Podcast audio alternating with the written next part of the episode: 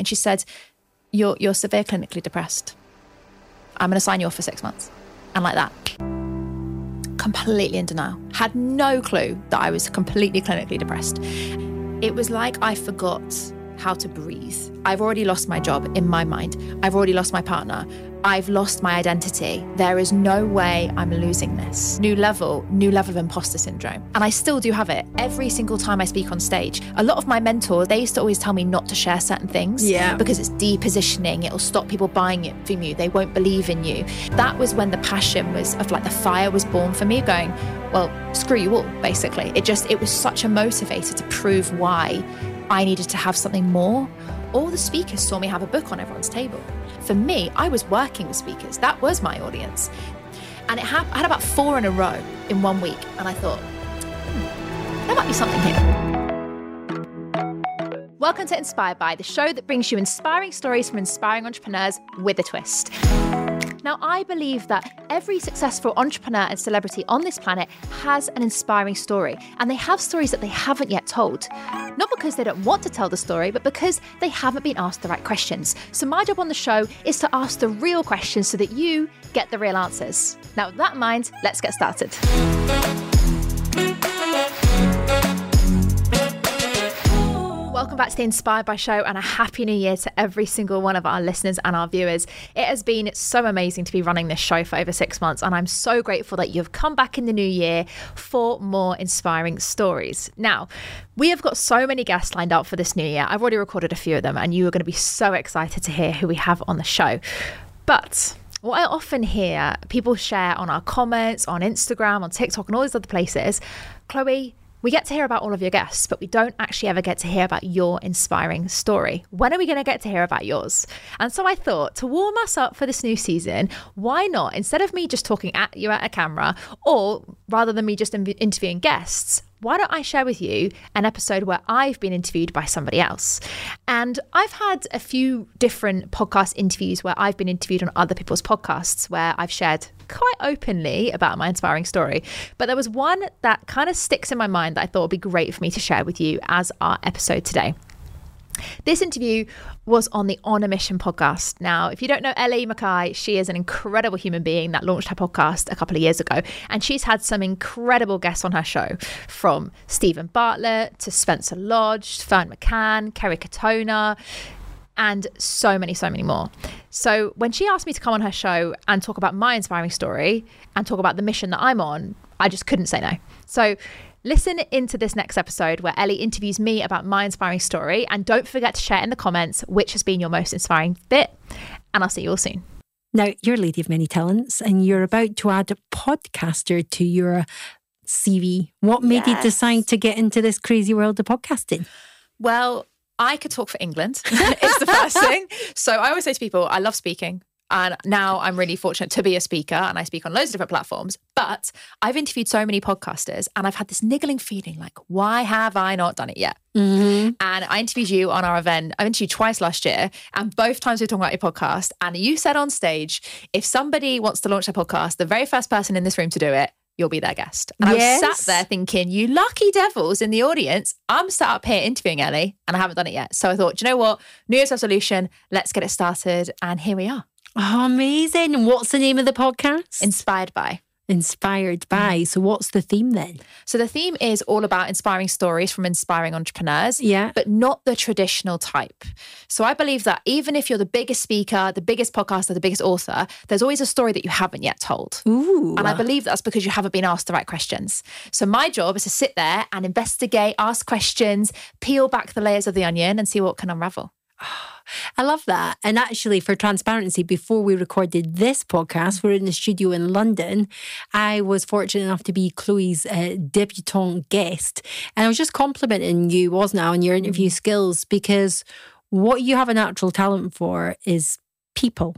And actually, podcasting, I know we were joking there about the talking, uh, and I'm exactly the same in case you haven't noticed. But actually, to be a good podcast host, a skill that's equally important to talking is the ability to listen, to listen properly, to take a real interest, and to delve a little bit deeper.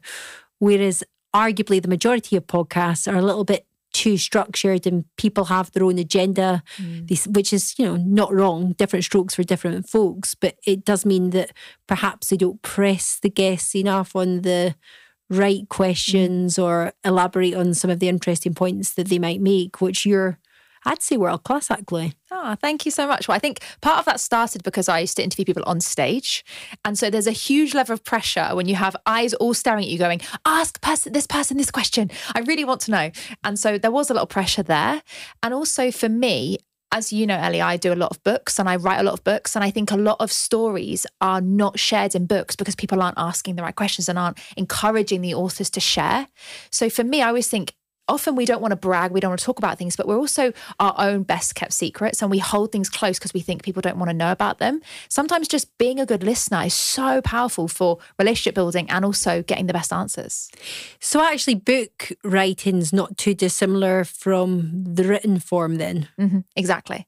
Yeah. Okay. So, what questions to, sorry, what stories do people typically not tend to share in their books then? Mm. Most of the time, people write a book to build their business and build their brand. Yeah. But what they think they need to do is share the process, the how, the success, the wins, the testimonials. And most people don't want that shit, to be mm. honest with you. Most people don't want that information or they want it, but that's not what they need. Mm-hmm. So with me, when it comes to us writing people's books, we're always saying, well, actually, what's the raw stuff? What's the lessons? What's the setbacks? But really, what did you learn in these moments? Because when you're reading a book or you're watching, let's say you're watching a, a training material, you don't just want to know the result. You want to know, hang on, that's well and good. But what if that doesn't happen? Mm-hmm. What may I experience? What may go wrong? Teach me that. That's way more valuable.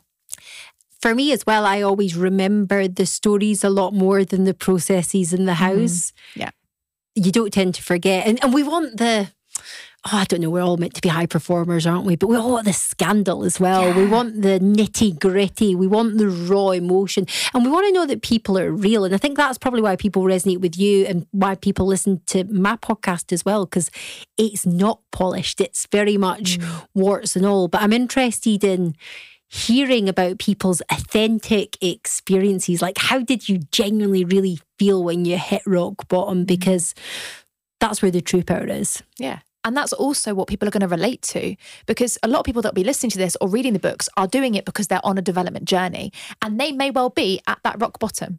And if you don't go there, if you don't share the truth behind it and say, I wanted to do this, I thought this, I felt that, they're not going to see. They're actually, what often happens, and we talked about it on my show earlier, a lot of people just think that you're perfect. And so they're listening to it and they're not getting the benefit. So let's say you're reading someone's story and you're like, oh, that's all well and good for Ellie. She's over there they're going to end up feeling crap about themselves because they're going to think, well, actually, I'm never going to get there. Mm-hmm. But if they realize that you've also had the depths, if not the darker depths, then they're not going to realize that it's possible for them.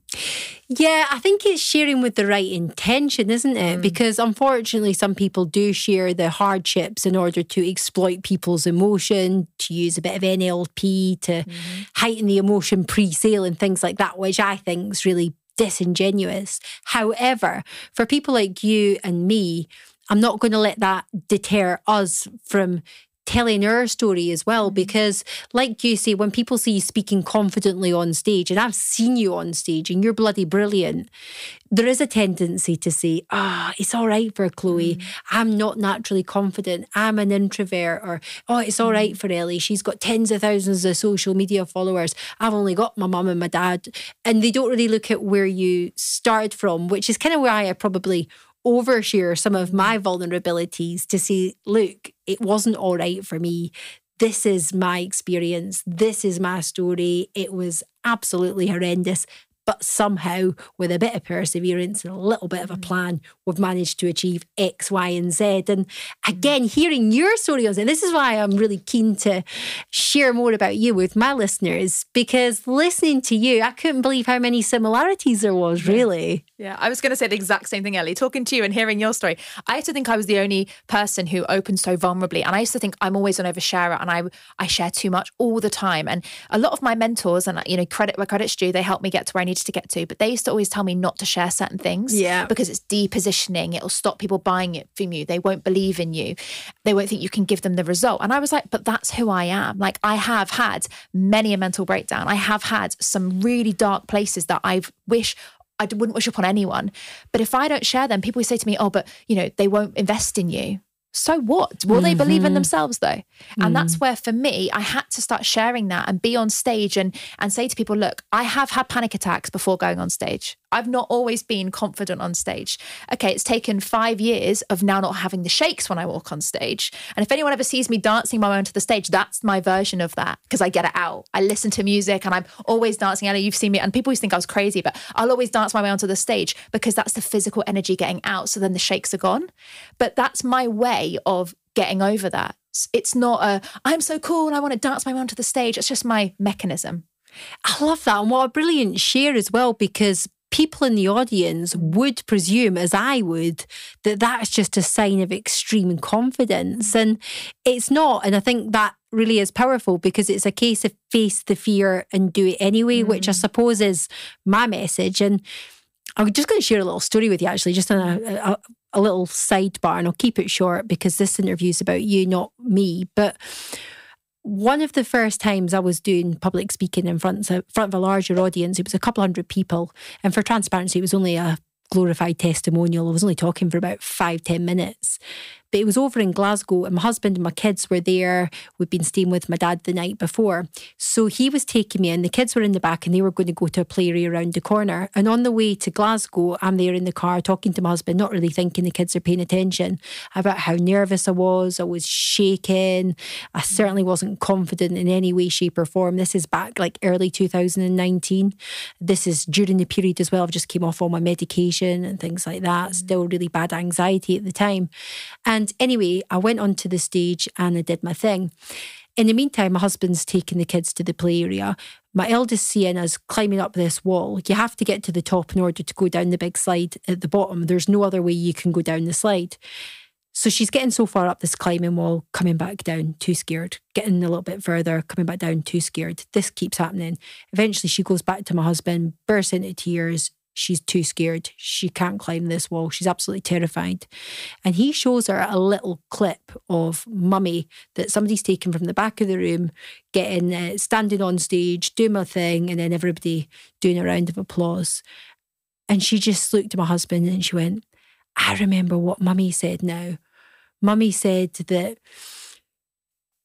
being brave doesn't mean that you don't get scared. Mummy says that it's getting scared and doing it anyway. That's what bravery is. And the McKay girls can do anything. And she just went spider monkeyed up this climbing wall and went down the slide. And I do share that a lot because I think it's really important. It's not necessarily that you don't get butterflies or anxiety or fear. Yes, you can get more confident and you can manage it better.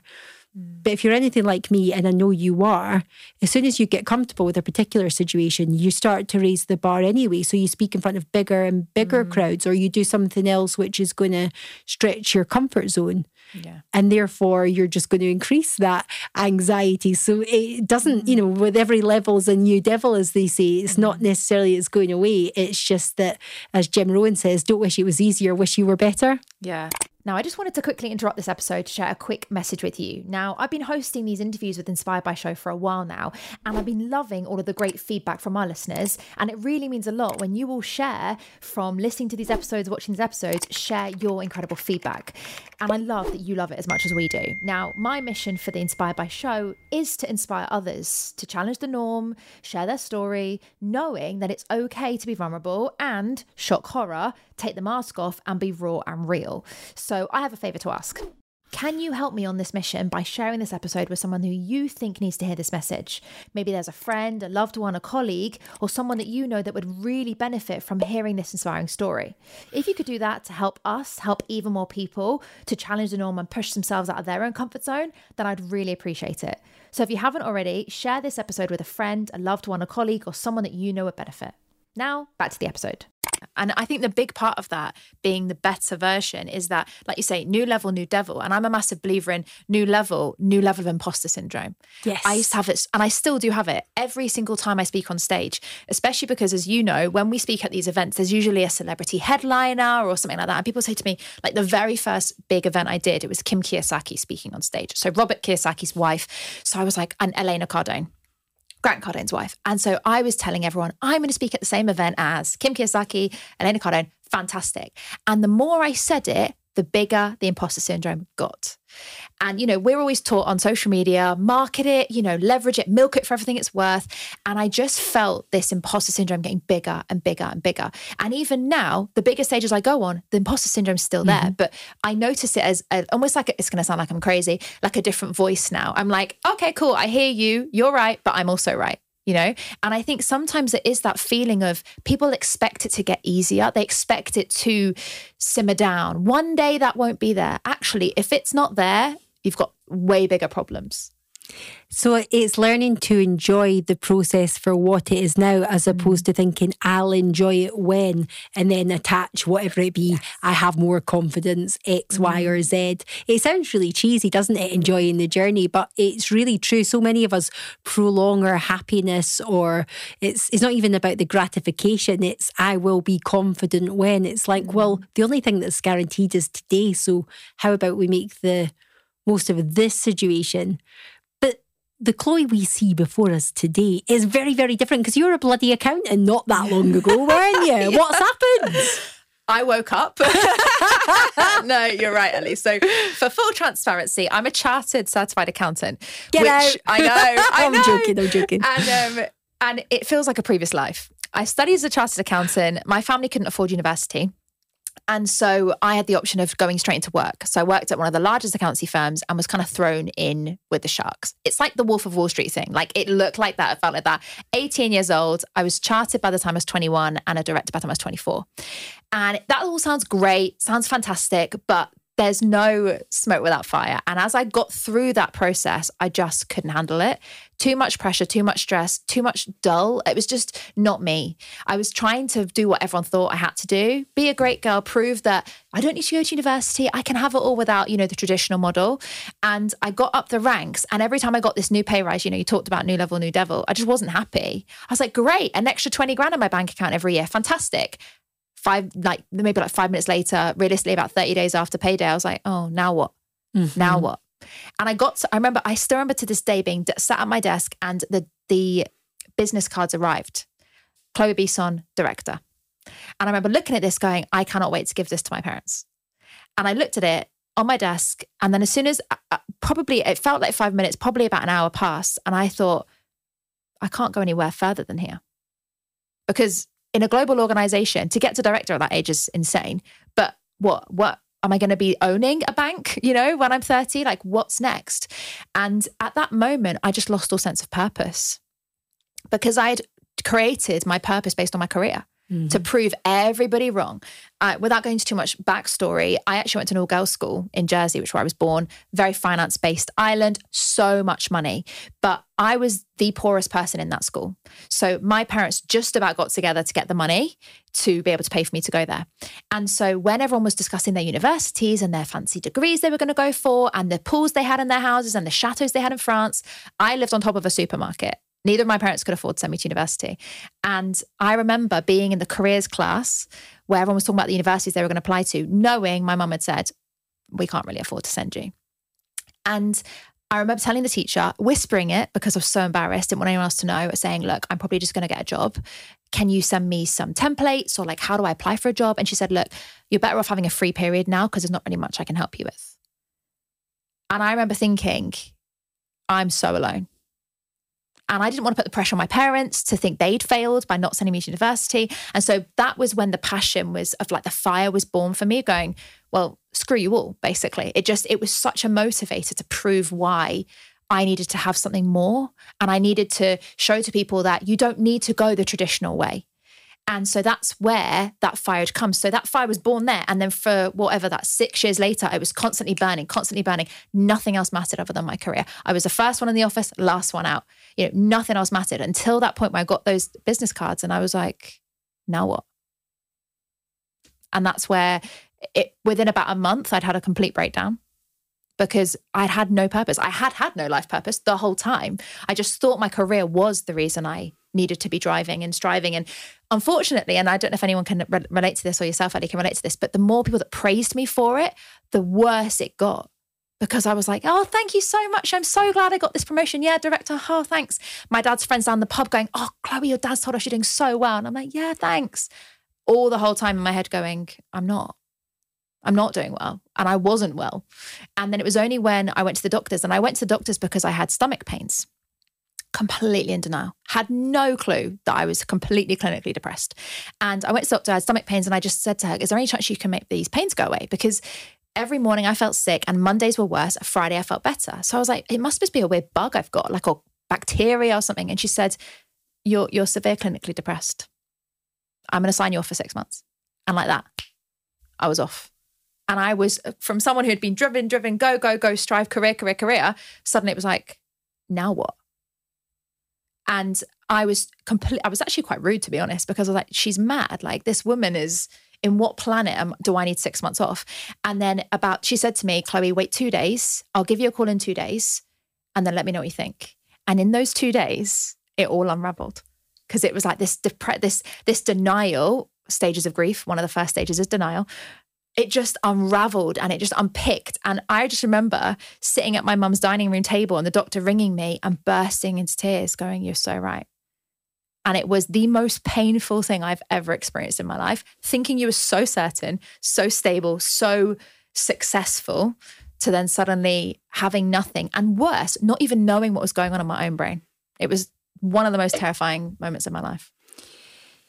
It's so powerful. Thank you for sharing that as well. And it's actually a recurring theme when I'm interviewing a lot of people on this podcast world champion boxers, Olympic athletes, it, it, doesn't matter when you attach your identity to one thing mm. and you then achieve what you've perceived to be the pinnacle of success, only to find instead of it being the holy like grail, you're left feeling empty and unfulfilled. Mm. And actually, in your case, the realization that you've had your ladder against the wrong wall, but not mm. necessarily knowing where the correct wall is either. Mm. Having more questions than answers. And for somebody like yourself, who'd mm. been a high flyer, a high performance person, driven, spent so much time in the workplace to just have this huge void, mm. how did that then make you feel over that six month period? I I struggle with everything. It was like I forgot how to breathe at times. So I remember I lived on my own, and I so I'd, I'd pretty much my job. Spoiler alert was not there when I got back, basically. So I had felt like I was losing my career. I felt like I was losing everything. I'd previously lost a partner from different reasons. So I felt like I'd lost everything. Was this all during the six month period? Exactly. Okay. All in one space of time. Wow. And I'm a massive believer in when you need to receive something, you're going to receive it. And it might hurt. but for me, it was like, you know, they say just like rip the plaster off. It was mm-hmm. like the mm-hmm. universe ripped the plaster off. It was like, you're having a realization. Let's just show you everything now, mm-hmm. which I'm fortunate for now and I remember being so I'd lost everything and I was living in my flat, luckily that I owned.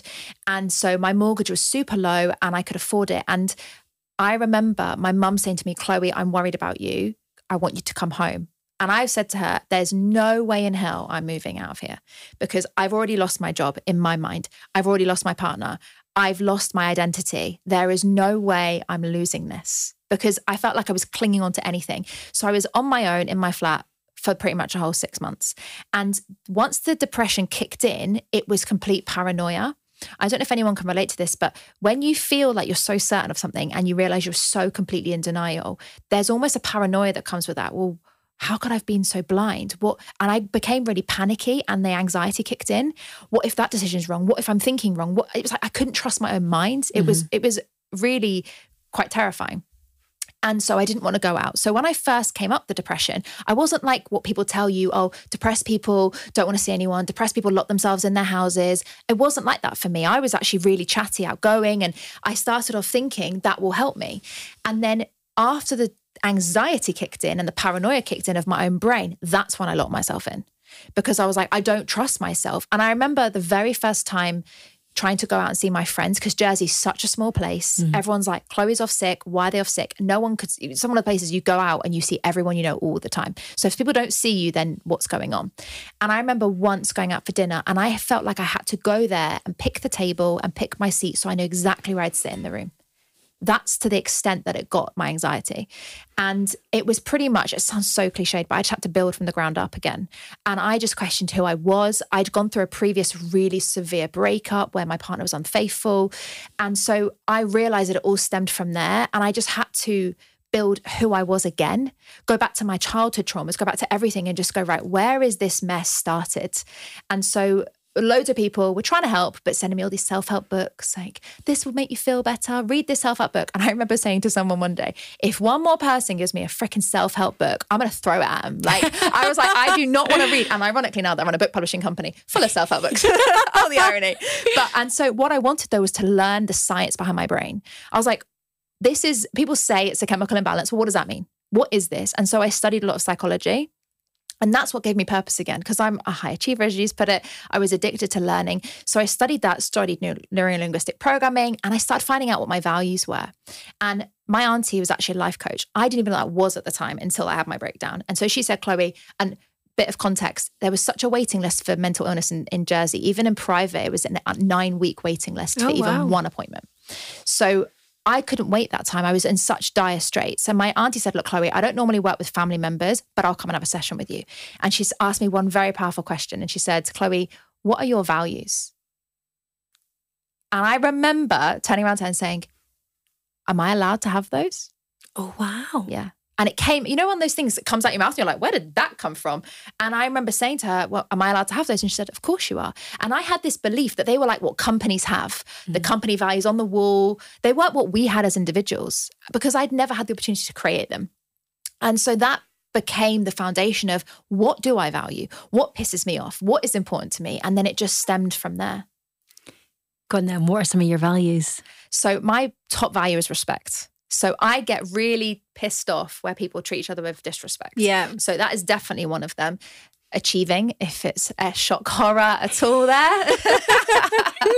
um, authenticity. Yeah. So I I hate BS. I can see straight through it. Yeah. If someone is trying to, even NLP to some extent, people trying to like mirror your body language and trying to like look where you're looking and all that, it just doesn't feel right.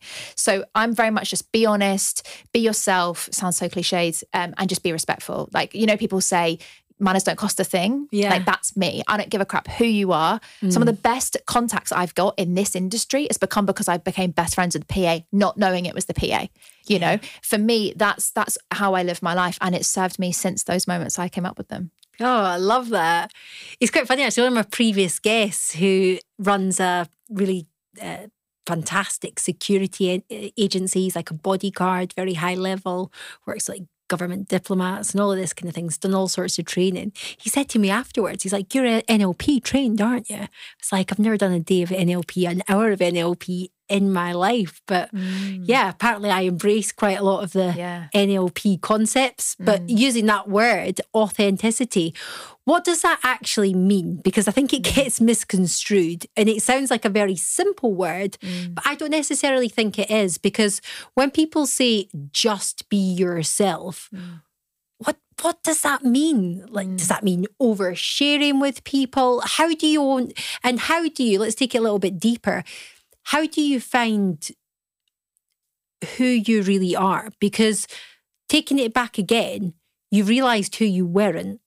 You're starting to do NLP, mm. you're starting to become aware of your values, what's important to you. But you still had no clue at that point mm. what you wanted to do with your future. Presumably, as you're emerging slowly but surely as Chloe 2.1, people within your circles would have sensed a change in you? Did you start to receive a backlash? You would have been presumably interested in completely different things, mm-hmm. behaving in a slightly different manner, perhaps? Yeah, t- totally. So, first point on authenticity. So, my belief is that authenticity is, first of all, knowing who you are and showing up in every way, shape, or form in that manner. So when it comes to knowing who you are, you've got to go through the deep shit. Like so many people will say, "Oh yeah, I haven't really dealt with that." that's where you need to play. And it is painful. And I'm a bit, it's easy for me to say it because I didn't get the choice. it just all collapsed and I had to. But I think you need to realize who you are, work out what's important to you. And when I say show up, I don't mean on social media. How you do one thing is how you do everything. Mm-hmm. So show up internally, externally, whether it's on your social media, whether it's to your partner, to your kids, to your family members.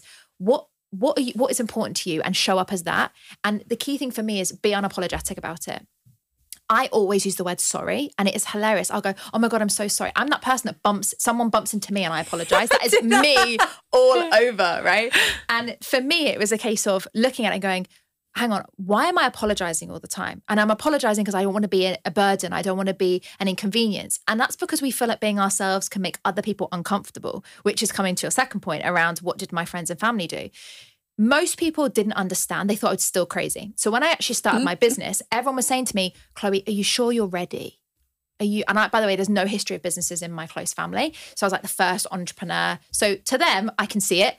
Person loses everything, goes mad, breaks down. Now she wants to start a business. What planet is she on? That was like the renowned theme.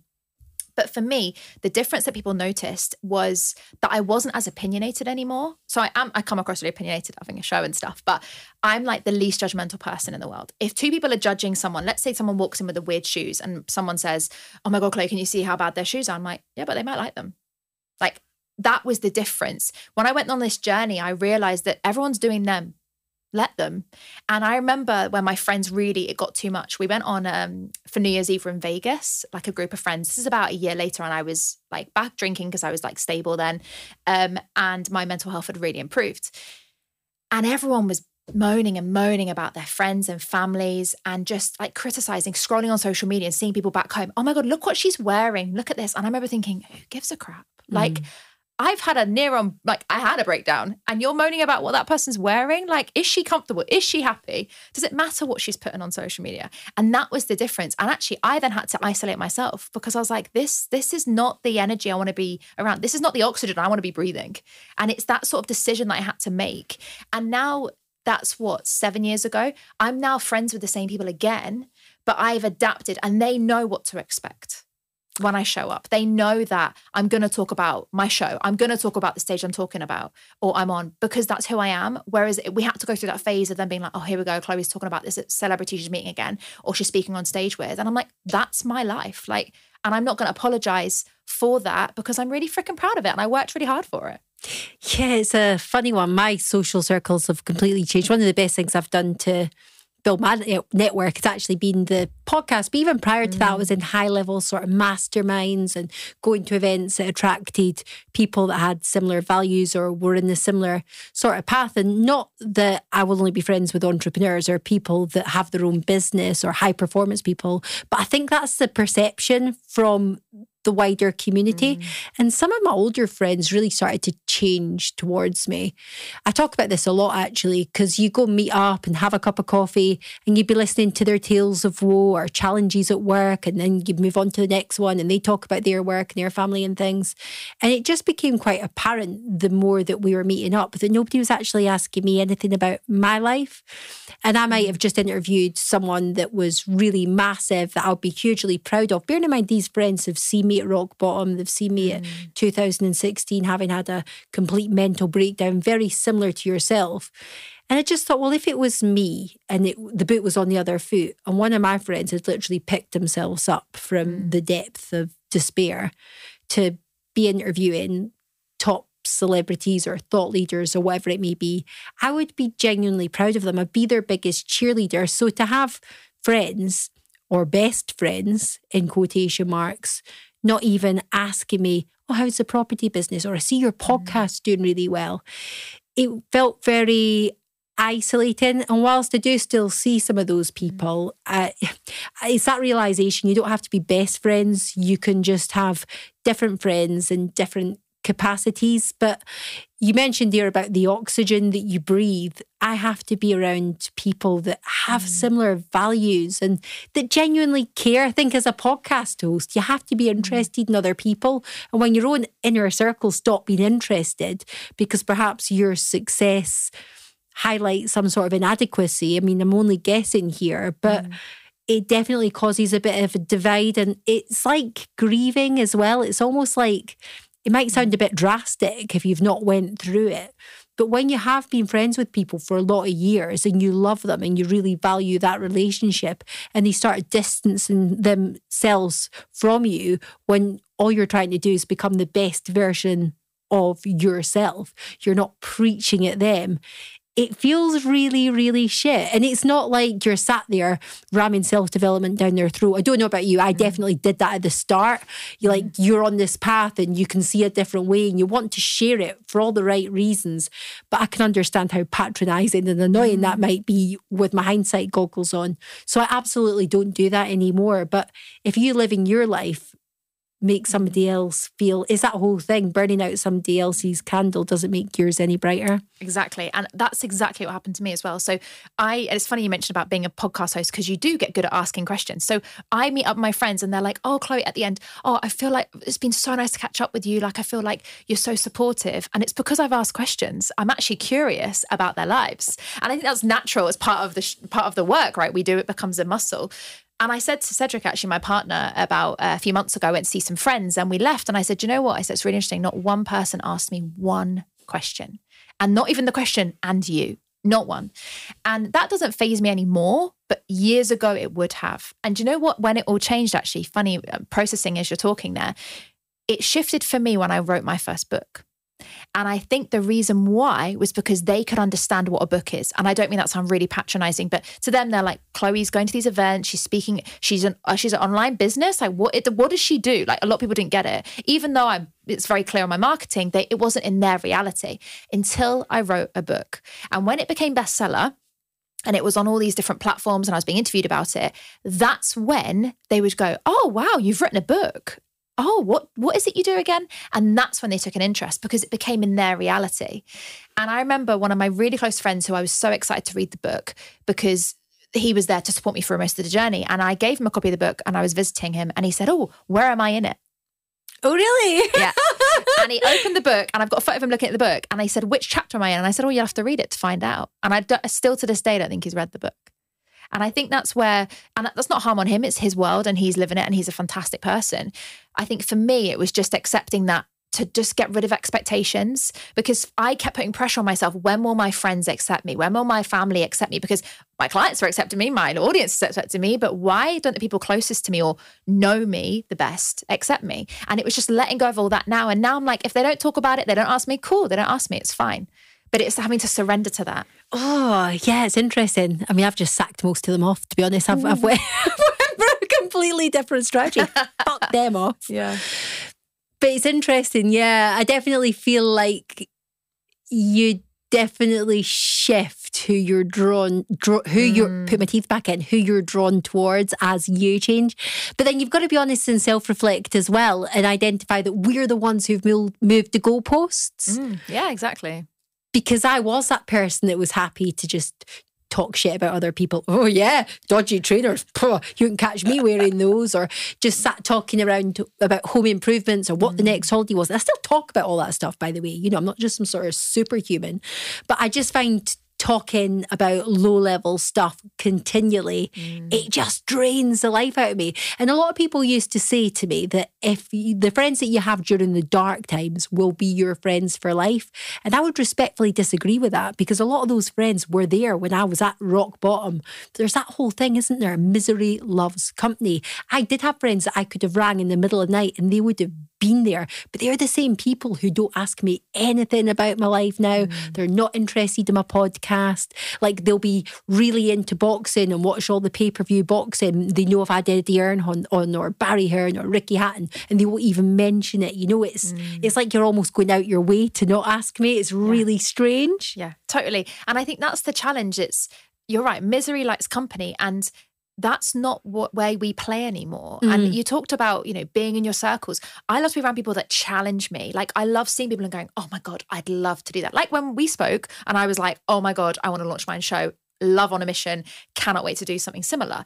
And I think that's where you need to be people around people that excite you. And I get excited by seeing what other people are doing and then go, I would love to do that. Yeah. Whereas I think some people look at what other people are doing and then compare and go, Oh, I'm not good enough for that. And they let their inner talk speak louder than the truth. And I think that's where some people can't handle being around people like us who are quite driven, who are who are there. And I used to think I was the only one because I lived in Jersey. There was no one really around me that ever done it. So it was when I was there thinking, maybe I'm weird. Like, am I the only person? You are weird. we are both weird. and I'm glad, right? I used to always think, you know, how am I going to learn to be different? And it was only when I started looking at mentoring and, you know, we've both got similar contacts and uh, circles that we're in.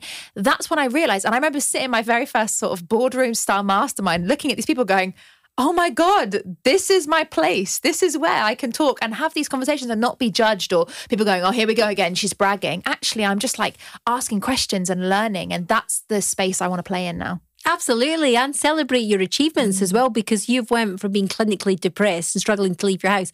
You mentioned that you were an author, but you didn't mention that you were a best-selling number one author. Mm, How did yeah. you go from there to there? Well, it's funny actually because I never planned to. So you know, we talk about you know all the plans and the strategic goals and the smart this. No, you talk about that. I don't right? talk about that. That's not my space. I'm like, it wasn't like that. It wasn't. And I, I was running my business, so I'd uh, flash forward clinically depressed, overcame that, and then realized that I didn't want to go back to having a job. Found out my job was no longer in existence. So I was like really disappointed and pissed off because I'd worked so hard to get better, to get this value back through my career. And then when I got there, it was pointless. Or it wasn't what I thought it would be, put it that way. And so I decided to start doing my own thing because I really thought if I can handle that, I can handle anything. I really can. And so I I don't and I'd done a lot of learning while I'd been off sick anyway. So I started to look at how can I do more of this. So I built my own online business and I was helping other people with life coaching. Now it was quite funny really. 26 being a life coach. Not judging anyone that is quite young as a life coach, but I was thinking actually I haven't had a lot of life. I've had a painful year, but I haven't had a lot of life to give. So I started looking at my skill set, which was in building online businesses, marketing, and so on. Long story short, somebody said to me, of my mentors said, Chloe, you need to write this in a book. Like you've got an incredible story. People need to read it. And the reason I wrote it was actually out of my journals. So I journaled so much from my depression to try and understand what thoughts were real and what weren't. You know, they talk about cognitive behavioral therapy and challenging your thoughts. So I had all these journals and I looked through it and I thought, you know, one day I'll put this in a book. And apparently, I still don't remember this, but when I threatened to throw all the self-help books at people to, when I was talking to my mum. Apparently, I said to her that one day I'm going to write this in a book and show people what it's really like. And I don't remember that because I was in such a dark place. And if anyone can relate to that, you do have blackout moments. That was one of them. So my mum called me on it when I said I've got these journals, I've been told to write a book. She went, "Did you not remember telling me this this thing?" And so I thought, well, what if again all the voices? Well, what if people don't really know how bad it was? You know, yeah, I talk about it on stage, but I don't go or bear it all what if they don't buy from me? What if, and all these things that all the mentors have said to me, don't give the real stuff, give them this version, this Hollywood version that's perfected, ready for stage.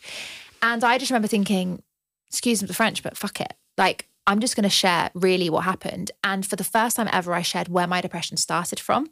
I had to give fake names because the book was so real and raw and would have affected a lot of people.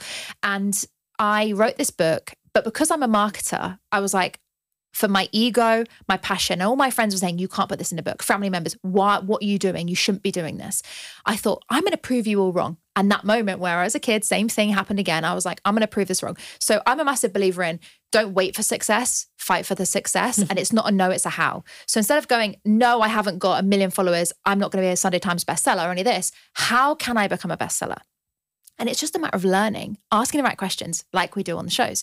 So I researched all Amazon. I looked at what all the bestsellers got in common. All these people have th- this many followers, but they're bestsellers. How has this happened? And I just analyzed it.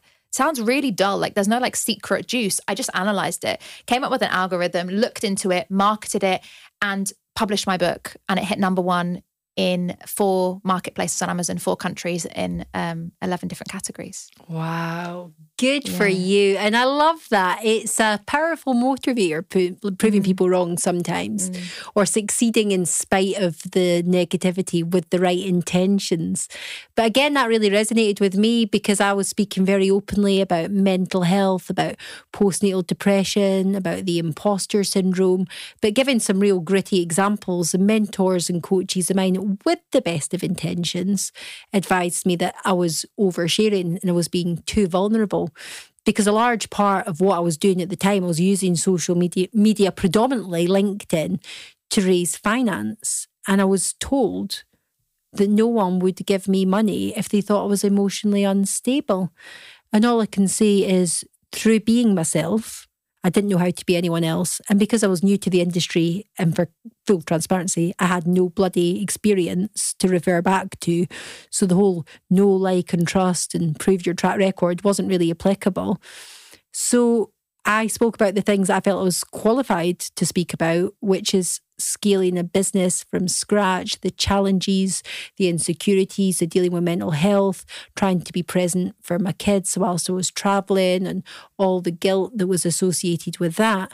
And we went on to raise £4 million within a 12 month period just through that platform alone. Wow. So it massively proved all the coaches and mentors wrong, really. And that was through just sharing the journey. And one of the most successful posts I've had to date, it got well in excess of a million views.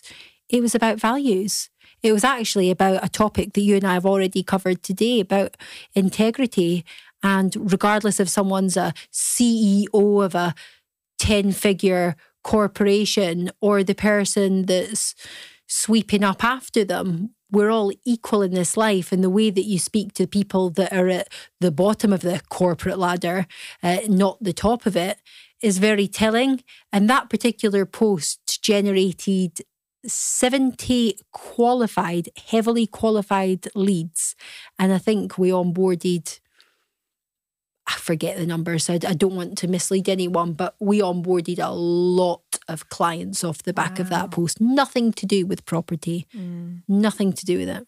Yeah. And we all know why that works when you've done it, like in our space, because you showed who you are. People invest in people. And this is where a lot of people get it wrong. They think because I have been emotionally unstable, because I have had a breakdown, people aren't going to invest in me. Actually, I'd rather invest in someone that has seen the dark times, because one, they can see it coming a mile off the second time, in theory. Um, and two, they have more resilience. Mm-hmm. I'm a massive believer in a business. If you haven't had any wobbles, I'm not saying that you're not a good business person, but they'll come. And the, the more you adapt to those wobbles, the e- the easier in theory it gets later. And for me, I was the same. I was told, don't don't put that out there. Don't say that. Don't say. I mean, I've had people say to me, you shouldn't be swearing on your lives.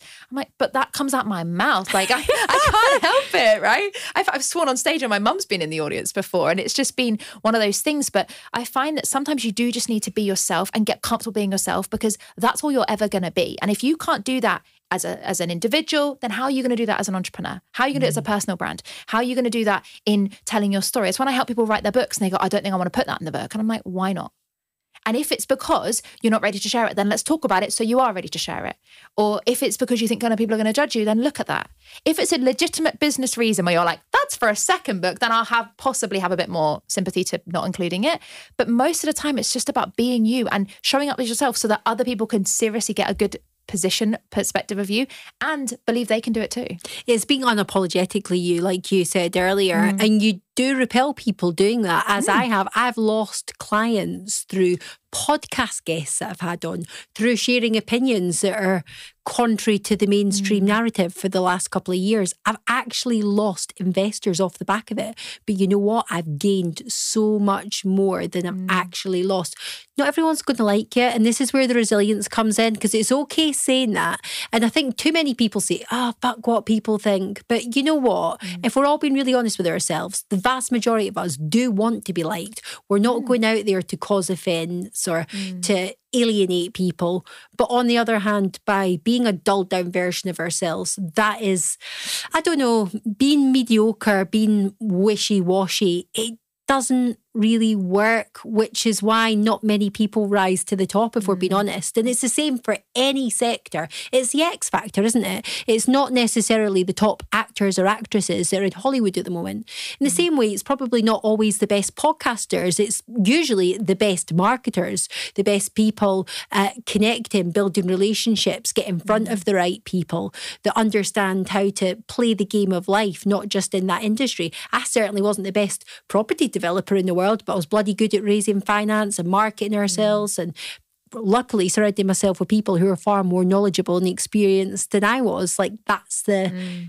one of the many keys to success for me, being a conductor of the orchestra, not necessarily playing all the musical instruments yourself. Yeah, totally. And I think to come on to that point about resilience, a lot of people think I'm just going to go, fuck what everyone thinks. I'm going to do my own thing, right? That feels great in the moment wait until you get your first hater. wait until you get the first, you know, bad reaction. And by the way, the haters aren't always the people on the ground. Sometimes they're people sat right next to you, right? Mm-hmm. We've all mm-hmm. been there. And it's sometimes it's about building that resilience. So it's not just about building the following and building the podcast and building the audience. It's about building the ability to face rejection because that rejection can come as people ignoring you. That can come as them slating you. And it's that rawness that you do have to come with because when you are being apologetically yourself, you're taking back your shield and you are being super vulnerable. And that is vulnerable in you sharing, but also then stuff can come back. And I think where people, especially the world we live in now, we can create our own platforms and be honest. We're not trained to handle that. And I think I'm quite fortunate in the stuff I had growing up and also going through my breakdowns where I had to learn that people are going to stay make nasty comments and that's okay so now it's a bit easier. Doesn't always, isn't always easy, but it gets a little bit easier. So it's about practicing that, not just marketing yourself, but also practicing protecting yourself. true. It's totally true. And it must be human nature as well, because you can do a post and people say that they don't do this, but that isn't my experience.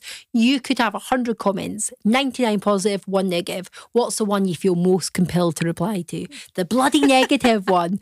And it's something that I try not to focus on too much mm. now, but that is the default to go and do that, you know. Mm. And I think being a, it sounds cheesy, but being a producer more than a consumer, because social media can be pretty toxic. One of the best mm. ways to preserve your mental energy is to go in, do your post, and then get back out, you know? Yeah, 100%. And it's that, it's easier to put it in that box because that's safe for us. You know, we're we're used to doing things in a certain way. And I think comes back to what we said earlier. People are used to us doing things in a certain way. And I think we naturally remember the negative because that's formative for us. So, you know, go back to psychology. If we know something creates pain, we tend to avoid it. Mm-hmm. And and that's why being a successful entrepreneur, podcaster, having a personal brand, most people, it's constant for them to go, is it worth it? Do I really want this? Because it is constantly pushing the unknown, pushing the pain, pushing. It's pretty much how much pain can you handle? Mm. So, how did you go from writing your own book mm. to running a book publishing company? Because there's a bit of a leap there. Just a tad. And honestly, it was completely by accident. So, I had my first book and I'd already built a team anyway. So, I had a team of marketers working in my business, building my brand. And the book kind of was like a passion project. It was like a please, can I borrow you to just help me with this? Um, and that person is still to this day in my book publishing business and runs all our clients, which is amazing. And so I published my own book and I remember speaking at an event and it was an event which was meant to have a couple of thousand people and it was about a couple of hundred people. And most of the people in the audience were the speakers. So it was like this big uproar. But long story short, all the speakers saw me have a book on everyone's table. So all of a sudden, everyone was peed off because they'd paid to speak at an event with 100 speakers in the audience who aren't their target audience. For me, I was working with speakers. That was my audience. So I had my book out and everyone was coming to me going, How did you write your book? How did you get it to bestseller? And so then they'd say, Oh, and I had a few calls booked. And they went, I don't want to be coached by you in this. I want you to tell me how you did your bestseller. And it ha- I had about four in a row in one week. And I thought, hmm, there might be something here. And after being in business for a couple of years, I was like, just say yes and work out anyway. Transparently, by the way. I was like, look, I've never done this before for anybody else, but I'll give it a go. Are you up for it? And what no one really knew was the very first book I ever published wasn't my own. It was actually my mum's. So my mum's retired and had a passion project of doing children's books. She'd crocheted like these children's characters. And I thought she was just like enjoying her retirement. And next minute she's like, I've done this book, I've designed the images. Um, I really want to publish it on Amazon. And I was a marketer. I went, yeah, cool, mum, I'll help you out. So we published her book first and I practiced the algorithm. Once I'd nailed that, I was like, okay, now I'll try with my own. So by the time these people came to me, I'd already published my mum's book and mine. So I was like, right, I've done a few, two. I'll give it a go. And I charge like next to nothing. I think I even said like, I'll just charge you for the hours my team pay. I pay them. Let's just give it a go.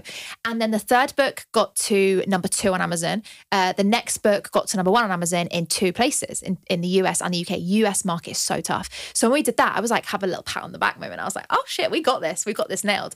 And so that's when it sort of went from there and ended up my marketing services, because I used to do people's social media back then. It went from doing the social media to actually, let's just not do that anymore and let's specialize purely in the book publishing. And I haven't really looked back since.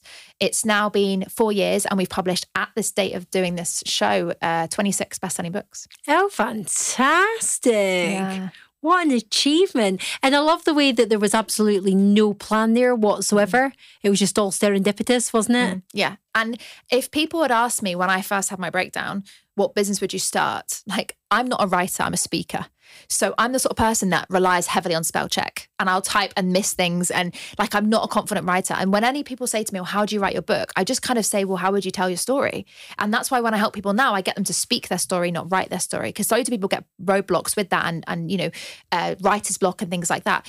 But for me, that's maybe why it worked because I'm not polished. I'm not a writer. I'm not like, oh, yeah, this is amazing. You know, right. I have had blogs for years and I've written magazines like that's not me. And I'm a marketer. And I always say to people, you can have the best book in the world, but if you haven't got a marketer getting it out there, it's going to be the best unread book in the library. Whereas, or worse, you're going to have a thousand copies of your own book in your garage, which I do not agree with. Just put it out there. A lot of people say, I can get you best on Amazon, but you have to order 10,000 your own books and keep them in your garage. And that just feels unauthentic. Is that what happens? Yeah, people do it, honestly. And I've had people come to me when I've said to people that we have a very good track record of getting bestsellers, they'll say, Oh, yeah, but is it by buying your own book? Absolutely not because that means no one's going to read your story. So for me, it's not necessarily about the book. And I'm not saying that you don't need to have a good story. The book is important, but it's the marketing behind it. That's what's going to get the results. Like you can have the best podcast in the world, but if people don't know it exists and listen to it, then it's not going to serve its purpose. Oh, you know what? You took the words right out of my mouth. I actually spoke about this on stage when was it Expert Empires. I refer to it as your shop window. You can have the best shop window in the world, excellent display. Your products can be second to none. The customer service in the shop can be excellent. The pricing can be on point. The customer mm. experience can be phenomenal. But if no one's walking past that shop window, then it's absolutely irrelevant. You know, mm. you've got to draw people in. You're a marketer first and everything else second. So many people say it's not what you know, it's who you know, but it's actually one step further than that. It's not what you know, it's not who you know, it's who knows you. Because the more mm. people who know who you are, the more opportunities you create for them to do business with you. It's as yeah. simple as that. Yeah, exactly. Totally. And that's where I think a lot of people struggle because they write their book. Some people publish their book or they self publish and then they, you know, a year later go, well, that was a waste of time. I didn't get any sales from it. And that's probably because they didn't have a marketing machine or plan behind it. And the challenge with it's a bit like property, you know, you're the property expert here. You don't build a property and leave it empty. You fill it and you get reoccurring income from it in theory. Now, I'm not a property trainer. Please don't quote me on that strategy. But the point is, you have built the asset, use it. And a lot of people don't use their books. And then the worst thing I see, which sounds so ironic as, an, as a publisher, is they just move on to their second book and their third book and their fourth book and their fifth book. And I come, people come to me and go, How much will it cost me to do five books with you? And I'm like, Well, show me what you can do with one first. Mm. Because I don't want to be publishing books that go nowhere. Because also, if my brand is in the book as the publisher, what does that show for me as a marketer? Yeah. So for me, it's about let's nail the first book and get you where you want to be. And then the second book, third book, fourth book, get even further.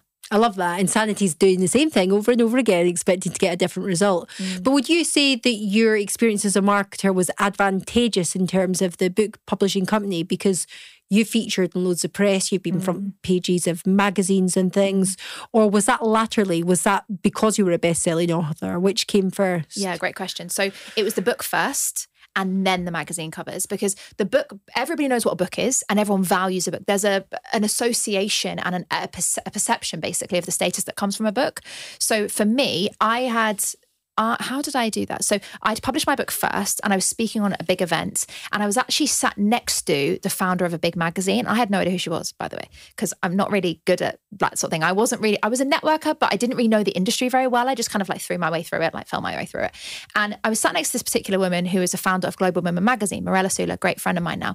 And um, everyone was coming up to her asking her questions. And we'd been talking for an hour before that when the guests were on stage. So I didn't know who she was. We were chatting about stuff. And then in the breaks, people were coming over going, Oh my God, can you sign this? And, at the end, I looked around, and I'm really sorry, but who are you? Like, I, all these people have said something to you. And it was because my book that she actually was curious to know more about my story. And that's when I managed to get on the cover there and speak at her stages and all the other stuff that came from that. So to answer your question, it started with the book because Amazing. there was a perceived status that came with the book that opened up the doors. And if I could do it again, I'm so grateful for my journey. If I was starting again, I'd do the book way earlier in my journey because a lot of people think, I don't have a valuable story yet. I don't have a big following yet. Uh, you know, why would anyone buy my book? Write the book and show them because it's about the audience. They read your book and then they're so much more bought in than any possible social media follower. It's that whole thing once I've achieved X, then I'll do Y. Totally. We're all so guilty of it. Mm. No one will be interested in my story until I'm a multi, multi millionaire. And mm. that's just not always the case, is it? Not at all. And also, that never comes. And yes, we might hit our goals. Like if your goal is to be a seven figure business owner, yes, there's a lot of chance you will hit that if you follow the right steps. But I guarantee it won't be the way you thought you did. Oh, no. And so people will say, oh, I will write my book when, I will do this. Like I had said for years, I will launch my podcast when. And then, and it just, that when never happened. And then what did happen, I was interviewing you and I thought, God, I just need to do this and just get it out of the way, you know, just get started. And a lot of people do that with their book is they get so fixated on it has to be the perfect thing. And I hear a lot of people, and I don't want to be rude to the, a lot of people, celebrities in the space, they'll say, your book is a life's work. No, it's not it's just a book.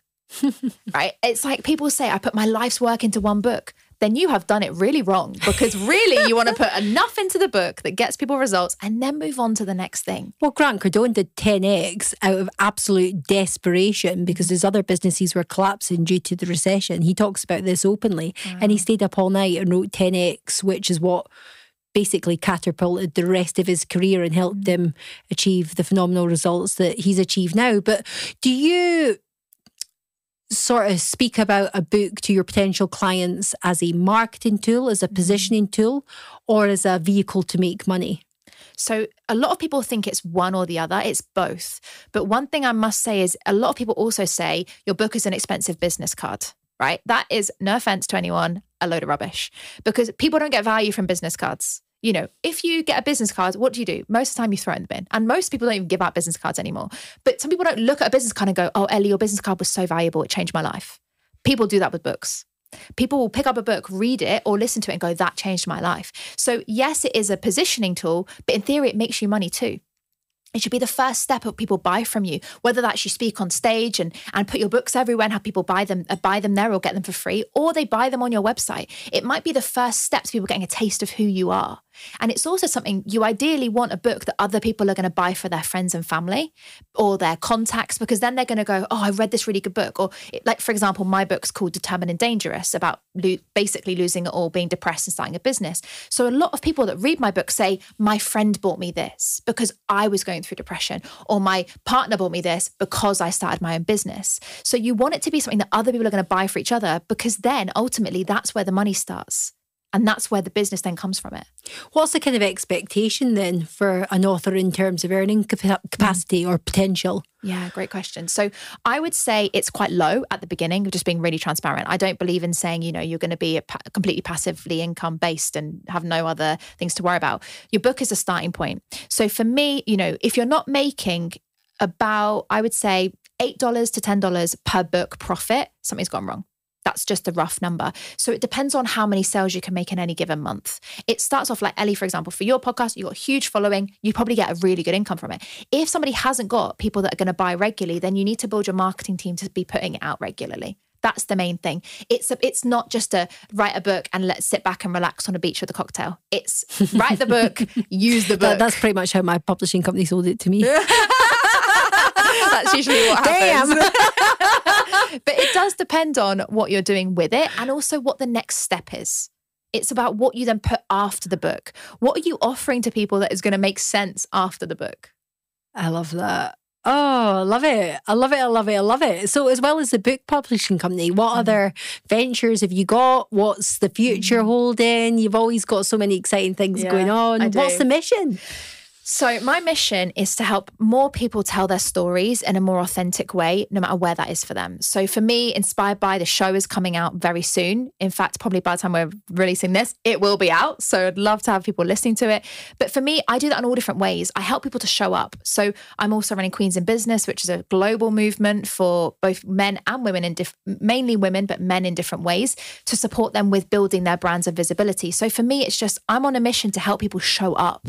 I just want people to finally step out of the the dark, you know, or the shadows and go, this is actually what I'm born to do. Or if you don't know, just have fun with it, but just keep showing up. And that's where my mission lies. Oh, I love it. Well, it's been absolutely incredible having you on. I feel like we could just chat for hours. Yeah, yeah, this is what I love about podcasts. The ones that just go super quick, they are just conversations, you know, mm. totally informal, very unprofessional, but there's so much value in that. So mm. we will need to get you back for a future episode and find out how you're getting on because I'm sure it'll be all changed again in the next 12 months. Who knows? But Chloe, thank you so much for coming on the On the Mission podcast. No problem. Ellie, thank you so much for having me. It's been amazing. Oh, it's been so much fun.